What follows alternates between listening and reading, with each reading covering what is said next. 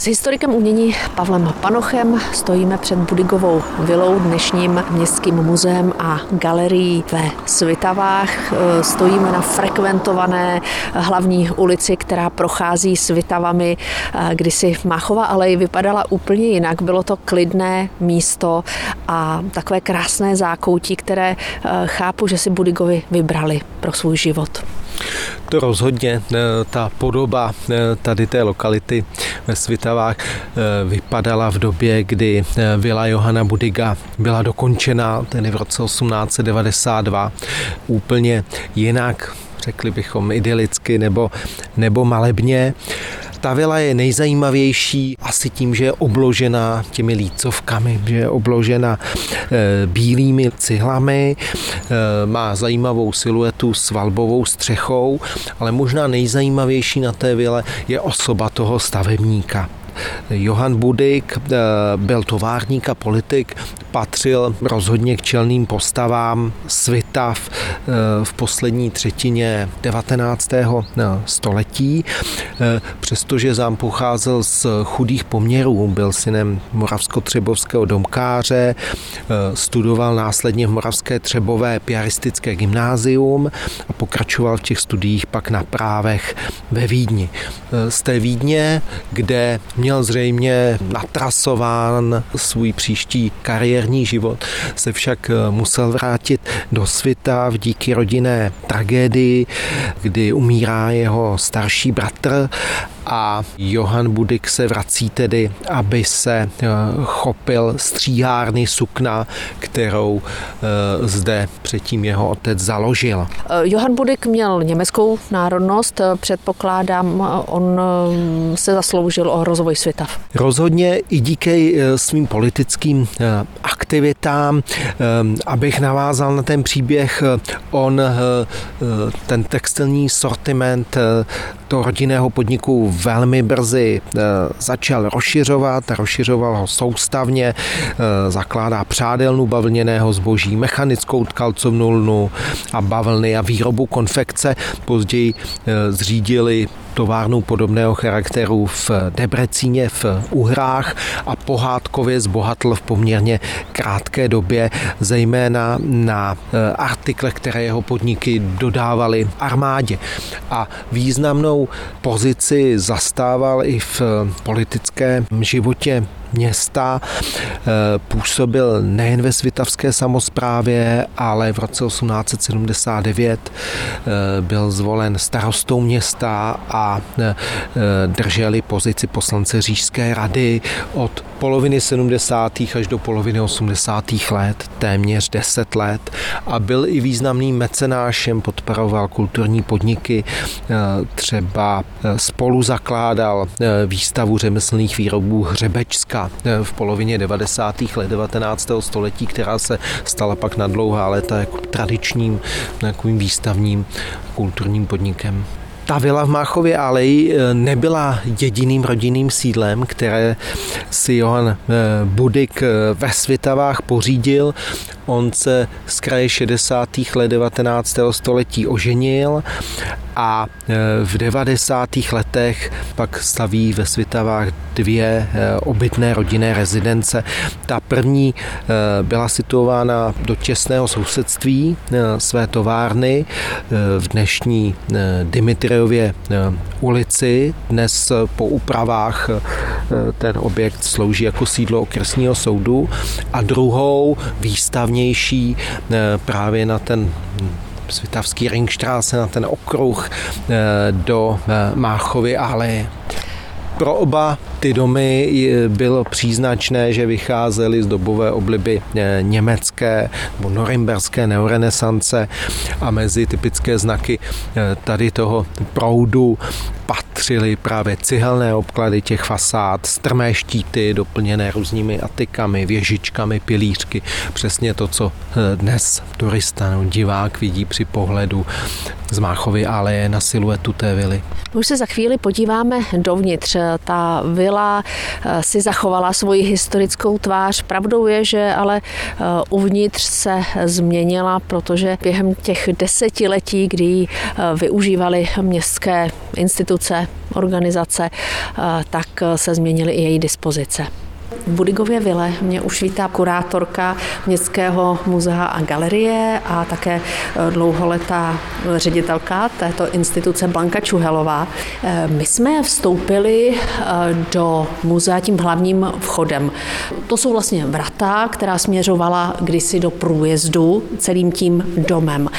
Původně ale se chodilo jinudy. Ano, dveře do obytných místností byly tady, kde je vlastně dnes okno a E, vlastně až v 70. letech e, minulého století e, se ty dveře zadělaly, udělala se z toho okno. Dnes je vlastně v té původní vstupní části do domu tak je recepce je muzea. Recepce a pokladna, přesně tak. Ta hlavní chodba není nikterak zdobná, nejsou tu nějaké okrasné štuky, ale takovou dominantou tady jsou dva pískovcové sloupy. To jsou věci z mála, které se tady zachovaly, to jsou právě sloupy tady v těch vstupních prostorách hrách. A pak ještě tady v té místnosti v jedné, kde vlastně už byla obytná místnost tehdy, ta budova bohužel po tom 45. roce byla několikrát přestavovaná, takže opravdu z těch původních věcí, které tady byly, se toho zachovalo hrozně, hrozně málo. Takže v roce 1945 tady začala sídlit městská instituce. V roce 1945 byla rodina Budikova, která tady bydlela odsunutá a v roce 1947 zde vzniklo eh, muzeum. Celá ta budova vlastně byla věnována pro potřeby muzejnictví muzea, takže eh, v té budově byly jednak stále expozice, jednak eh, sbírky. Z těch expozic tady byly expozice myslivosti, byla tady expozice Betlémů expozice o historii světa. Muzeum nemělo žádného pracovníka, byl tady zaměstnán kurátor, jeden kurátor muzea, který to dělal vlastně ve volném čase. Dispozičně měnila se tahle budova nějak v toku času, kdy tady sílilo právě muzeum? Dispozičně ne, pouze se bouraly některé dveře, dělaly se průhledy. Největším zásahem vlastně bylo v roce 1974, kdy se přistavoval levý trakt k historické budově muzea muzea. Bylo to vlastně v souvislosti s tím, že se do budovy přistěhovala eh, knihovna, pro které byly potřeba prostory a také zde vzniklo tehdy Muzeum dělnického hnutí, takže to byl vlastně prostor, který pak sloužil pro expozici dělnického hnutí. My jsme teď vstoupili do jedné z těch největších přízemních místností, kde je vystavená chlouba Světavského muzea a to je velký mechanický světavský betlém. Konkrétně třeba tahle místnost sloužila těm muzejním účelům vždycky? Zpočátku sloužila, potom v roce 1947. Ovšem eh, ta budova měla takový eh, zajímavý příběh, protože muzeum tady bylo od toho roku 1947 až do roku 1961. V těch letech se zjistilo, že budova je napadená dřevomorkou, že je ve velmi špatném stavu a sbírky byly postupně začátkem těch 60. let minulého století deponovány do okolních muzeí. Některé ty sbírky skončily jako pomůcky třeba ve školách nebo jako kulisy v divadlech a některé byly přes antik prodány. A tenhle vlastně a... velký svitavský betlem byl dokonce ve sklepě někde. Přesně tak. Svitavský betlem ten skončil ve sklepě a po deseti letech se zjistilo, že je napadený plísní, polámaný, takže byl opravdu ve velmi špatném stavu. Nicméně v těch 60. letech bohužel všechny ty původní sbírky, které byly vlastně po bývalých německých obyvatelích, eh, tak byly přesunuty eh, do jiných institucí a ve Svitavách bylo rozhodnuto, že místo eh, muzea se tato budova bude soustředit na kulturu, vůbec na kulturu všeobecně. Do přízemí se přestěhovala knihovna, v prvním patře bylo okresní kulturní středisko a muzeu bohužel zůstaly jenom výstavní prostory.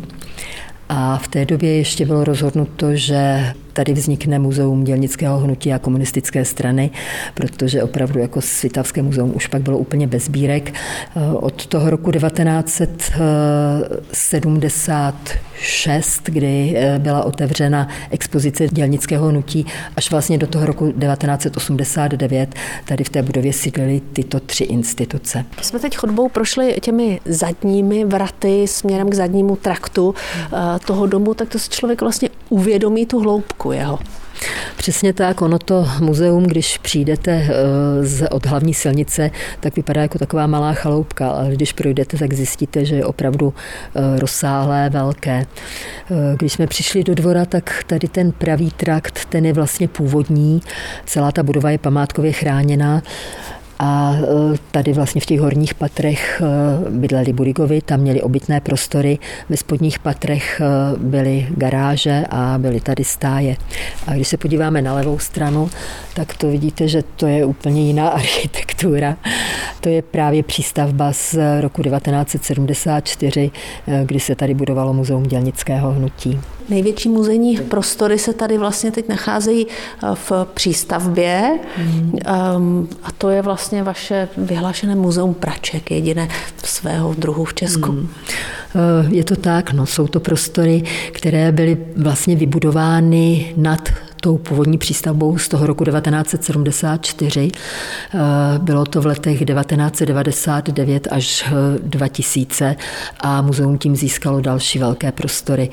Tam je opravdu zajímavé, že jak jsme se bavili o historii muzea, tak eh, v těch letech do toho roku 1989 muzeum přišlo o veškeré sbírky a v tom 90. roce jsme stáli vlastně před rozhodnutím, jestli muzeum vrátit do Svitav a nebo jestli se o nic nesnažit a nechat tady třeba jenom galerijní prostory, výstavní prostory. Tenkrát jsme se rozhodli, že se pokusíme sbírky vrátit zpátky do světa. Začali jsme jednat eh, s organizacemi, ve kterých ty sbírky byly deponovány a podařilo se nám eh, velké množství těch sbírek vrátit zpět do světa. Eh, to není ale případ právě expozice praček, ve které teďka stojíme. Ta vznikala vlastně, to je novodobá sbírka, přestože už teď vlastníme přes 200 kusů prací techniky, ale ta vznikala tím, že jsme v roce někdy 1994 získali tři exponáty dřevěných krásných praček a kolega, kurátor eh, se rozhodl, že se začne eh, právě tímto systematicky zabývat, takže jsme oslovili všechny možné instituce, organizace, média a eh, během těch 30 let se nám podařilo opravdu vybudovat tuto jedinečnou sbírku. Po dnešní procházce muzeem musím konstatovat, že eh, z toho historického hmm. ducha Budigovy vily se vlastně, na rozdíl třeba od té svitavské druhé eh, nejslavnější Langrovy vily, tak eh, se tady zas tak mnoho nezachovalo. Vlastně hmm. díky těm novodobým interiérům. Já bych řekla téměř nic. My jsme rádi, že se nám zachovali alespoň eh, ty sloupy. Eh, zachovalo se nám pár kousků nábytku po bývalých obyvatelích, po Budigových, ale to je opravdu všechno, co po nich zůstalo. Budova je krásná zvenčí, ale vnitřek je bohužel úplně přestavěn a já si myslím, že to je věc, která se stává docela často v České republice, že opravdu ty vily se naprosto změnily.